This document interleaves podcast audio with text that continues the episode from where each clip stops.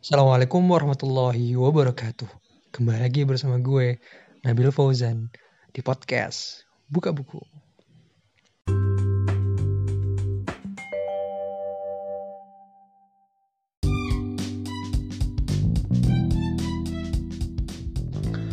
Ya, ini gue, Nabil, kembali lagi bersama kalian di podcast Buka Buku yang sekarang episode 7. Eh iya bener ya 7 ya. Eh, sampai lupa gue. Jadi karena tiga pekan terakhir itu gue banyak kerjaan di KS Media maupun di Senat gitu karena informasi yang lewat itu banyak sekali. Dan gue akhirnya kayak wah gue kayaknya harus stop dulu dia buat bikin podcast gitu. Karena bikin podcast kan harus baca buku terus habis itu harus kayak meluangkan waktu buat duduk menjelaskan apa yang gue baca. Jadi ya akhirnya gue stop dulu setiap hari Jumat juga gue uh, cukup banyak kerjaan. Uh, dan kembali lagi untuk ke yang selanjutnya yaitu episode 7 dan mungkin ini sudah kayak kalau misalnya di podcast-podcast lain tuh kayak masuk ke season selanjutnya gitu kan. Karena gue udah selesai buat ngebahas geografi yang ada di dalam syubat Al-Quran karena sebenarnya banyak yang lain cuma karena gue kayak mungkin kayak gue agak bosen gitu ngebahas tentang geografi dulu terus. Dan gue akhirnya ngeloncat ke bab berikutnya yaitu ada bab tentang tarik atau tentang zaman. Eh zaman. Tentang sejarah. Jadi sejarah sejarah-sejarah yang dimuat di dalam Al-Quran dan yang orang-orang itu meragukan tentang keaslian atau kebenaran cerita sejarah yang ada di dalam Al-Quran itu kayak gitu. Nah, kan banyak tuh kisah-kisah yang di dalam Al-Quran. Ada kisah nabi-nabi, ada kisah-kisah uh, orang-orang yang hina juga yang disebutkan di dalam Al-Quran kayak semacam Fir'aun, terus ada Haman, ada kaum-kaum yang lain. Nah di situ tuh banyak juga syubhat yang hadir, yang dihadirkan sama orang-orang yang kemarin itu emang ya yang kita tahu orang-orang mustasyrik, orang-orang yang orientalis yang emang mendik menli, men, meneliti Al-Quran itu cuma buat nyerang balik gitu kan. Dan ya kayak gitu. Untuk ya, untuk episode 7 kali ini kita mulai ke lembaran baru ke bab yang baru. Semoga teman-teman semua bisa dapat istifadahnya atau manfaat yang dari yang gue ceritain dari buku Syubhat Haul Al-Quran karya Dr. Muhammad Abdus Sami langsung aja dengerin ya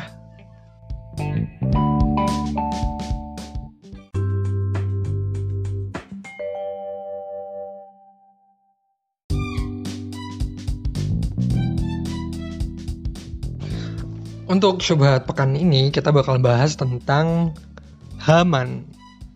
Pernah tahu kan Haman? Pernah dengar nggak? Atau kalau lagi tilawah gitu terus sempat kebaca kayak Haman gitu pernah dengar nggak sih? Harusnya sih dia pernah pernah dengar ya. Kalau aku sih kayak oh emang uh, kan Haman ini selalu di samping maksudnya di ayat Al-Quran itu selalu berada di sampingnya Firaun gitu kan. Dan gue kayak oh emang ini mungkin emang temannya Fir'aun atau emang dia tuh emang semacam menterinya Fir'aun gitu yang disuruh-suruh sama Fir'aun. Lah kok di sini bisa ada syubhatnya gitu kan? Ternyata dari ayat yang kita bacain kita bacain dulu ya. Untuk ayat yang ada syubhatnya yang disyubhatkan oleh orang-orang mustasyrikin orang-orang yang nggak suka sama Islam gitu. In a'udzubillahi minasyaitonirrajim. Inna fir'auna wa hamana wa junudahu kanu khatiin. Dan di ayat yang lainnya waqala fir'aunu ya ayyuhal malau ma ulimtu lakum min ilahin ghairi fa'ukid li ya haman wa latini faj'al sarhan la'alli attali'u ila ilahi Musa jadi di dalam ayat ini uh, Haman itu selalu disandingkan sama Fir'aun. Yang fir'inna fir'aun wa haman wa junudahum itu ketika mereka mengusir Nabi uh, mengejar Nabi Musa itu kan. Terus juga uh, pas Nabi Musa berdakwah ke Fir'aun lalu Fir'aun bilang aku ini Rob gitu aku adalah Tuhanmu gitu. Atau kamu kasih tahu aku lagi mana caranya ketemu sama Robmu. Terus Nabi Musa bilangnya Rob, Robku tuh di, di, di atas sana kayak gitu. Terus habis itu Fir'aun bilang ke Haman ini bikinin aku tangga buat sampai ke langit gitu. Jadi dia nyuruh Haman buat bikin tangga untuk menuju langit biar menemui robnya robnya Nabi Musa kayak gitu. Saking sombongnya kayak mana sih gitu gue bakal ngeliat nih gue buktiin gue bakal bikin tangga sampai atas yang bakal nemuin gue sama rob lu kayak gitu lah bahasa gaulnya ya. Nah di sini ternyata ada orang yang akhirnya di yang gue bilang itu kan jadi buku ini adalah semacam counter terhadap buku yang isinya adalah memberikan sebuah tentang mempertanyakan Al-Quran itu benar atau enggak dengan memberikan uh, semacam apa ya asumsi-asumsi yang enggak benar tentang, Al-Quran gitu kan. Nah asumsi yang di dalam ayat ini itu adalah bahwa Haman itu nggak hidup pas zamannya Fir'aun melainkan hidup di zamannya Xerxes II di Persia yaitu sebagai wazirnya atau sebagai perdana menterinya di zamannya Xerxes II dan bukan di dalam zamannya Firaun.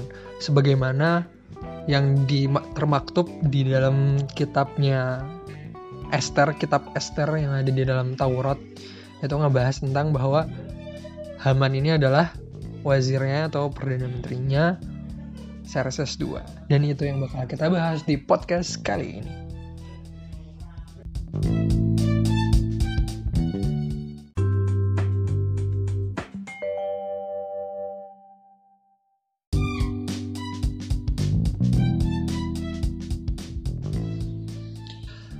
Jadi kita langsung ke bagian nge-counter pernyataan mereka aja ya kayak ya udahlah daripada lama-lama gitu. Kalau uh, Dr. Abdul Sami sendiri menjelaskan bahwa sebenarnya ini aja dari marojinya atau dari referensi yang diambil itu udah nggak bisa kita, kita terima gitu.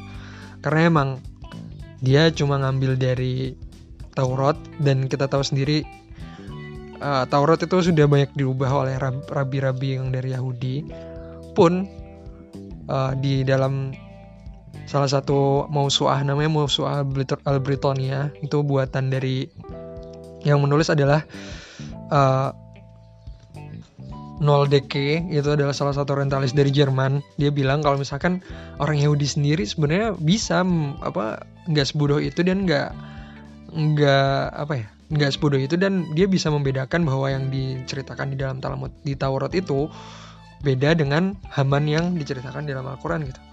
Bahkan yang pembuat syubhat ini dia sendiri menyalahi yang sebenarnya uh, orang-orang Yahudi itu mengartikan di dalam Taurat itu sendiri kayak gitu loh. Terus juga ya intinya dia ngomong kayak gini tuh referensinya tuh nggak kuat dan akhirnya Dr. Abdul Sami menjelaskan bahwa kalau misalkan dia sendiri mau ngelihat ke tafsir-tafsir yang ada di dalam Al-Quran ya di dalam Al-Quran itu nggak ada gitu yang bilang kalau misalkan Haman ini itu apa namanya yang ada di Sarses atau ada yang di Firaun gitu kan. Ngejelasinnya cuma Haman ini adalah yang ada di Firaun gitu. Maka dari itu kita sendiri akhirnya menolak idenya si ini karena referensinya itu nggak kuat kayak gitu. Nah jadi beliau langsung pergi gitu maksudnya Dr. Abdul Sami dalam kitabnya ini setelah mengcounter bahwa referensinya ini nggak kuat dia langsung ngebahas tentang asal usulnya Haman ini aja gitu. Jadi lebar lepas diri dari pembahasan yang berpanjang-panjang bertele-tele tentang pendapatnya dia karena udah nggak valid dari awal gitu. Nah di dalam uh, pendapatnya Mufasirin sendiri itu ada dua tentang Haman ini. Yang pertama bahwa Haman yang di dalam Al-Quran itu adalah sebuah julukan seperti Firaun. Firaun itu kan nama aslinya bukan Firaun kan Ramses kan. Ramses II. Terus juga ada mungkin dia itu semacam panggilan raja atau kayak seperti Najasyi. Najasyi itu juga julukan bukan nama aslinya dia atau mungkin Kisra. Kisra juga nama aslinya juga bukan Kisra kan. Nah, dari situ itu adalah semacam julukan dan kalau misalkan julukan itu kan bisa jadi dipegang oleh banyak orang gitu loh seperti ya Fir'aun ini dipegang oleh Ramses dua Ramses satu juga namanya Fir'aun gitu kan. Nah Haman ini juga salah satu dari julukan kayak kayak Fir'aun gitu. jadi kalau misalkan pun nih kalau misalkan pun di di tempat lain itu ada yang manggil Haman ya valid valid aja kalau misalkan ada Haman juga di zamannya Fir'aun kayak gitu.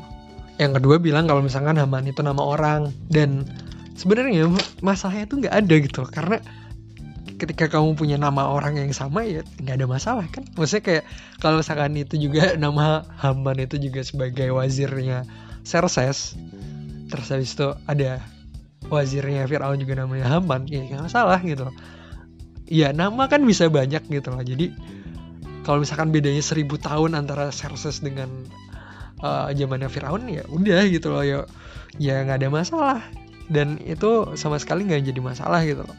Cuma orang-orang ini emang mau bikin semacam apa ya? Ya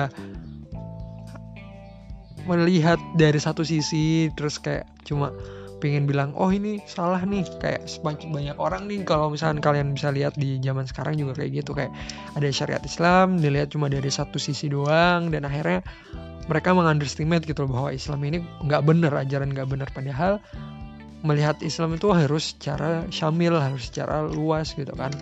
Dari berbagai sisi karena beli karena Islam sendiri mengatur dari bangun tidur sampai tidur lagi. Seluruh kegiatan kita semuanya sudah ter uh, diatur oleh Islam gitu. Terus dan dari pelajar maksudnya dari kisah ini maksudnya kayak semacam uh, kita di dalam Al-Quran dibahas tentang Haman, Fir'aun, bahkan Rasulullah SAW sendiri hidupnya nggak pada zaman itu gitu loh. Dan ini membuktikan bahwa Al-Quran itu sebuah mukjizat yang Allah turunkan. Jadi tulisan ah, maksudnya Al-Quran ini ditulis bahwa menjelaskan bahwa Al-Quran ini ditulis bukan semata-mata dari pengetahuan Rasulullah saja karena Rasulullah sendiri apa? Tidak bisa tidak bisa membaca tidak bisa menulis. Jadi yang dituturkan oleh Rasulullah SAW itu adalah apa-apa yang diberikan oleh Allah Subhanahu Wa Taala. Dia dikabarkan lewat wahyu termasuk cerita tentang Haman dan Firaun ini gitu. Dan ini adalah biasanya uh, di cerita-cerita dalam Al-Quran itu ditanyakan oleh sahabat gitu. Sahabat mempertanyakan tentang cerita-cerita yang pernah mereka dengar dan Rasulullah itu semacam kayak mengklarifikasi bahwa cerita itu sebenarnya seperti ini, seperti ini, seperti ini kayak gitu. Lewat wahyu yang diberikan oleh Allah Subhanahu wa taala. Dan juga uh, ada cerita di balik semua ini dan ini juga menguatkan bahwa Al-Qur'an itu ya benar dan secara sejarah itu juga benar gitu. Zaman dulu zamannya Akhenaton itu sebelumnya Firaun yang di dalam Al-Qur'an itu dia itu semacam uh, raja bagi dia tuh mengendalikan kerajaan dan juga dukun. Jadi dukun itu salah satu elemen yang penting juga di masa itu.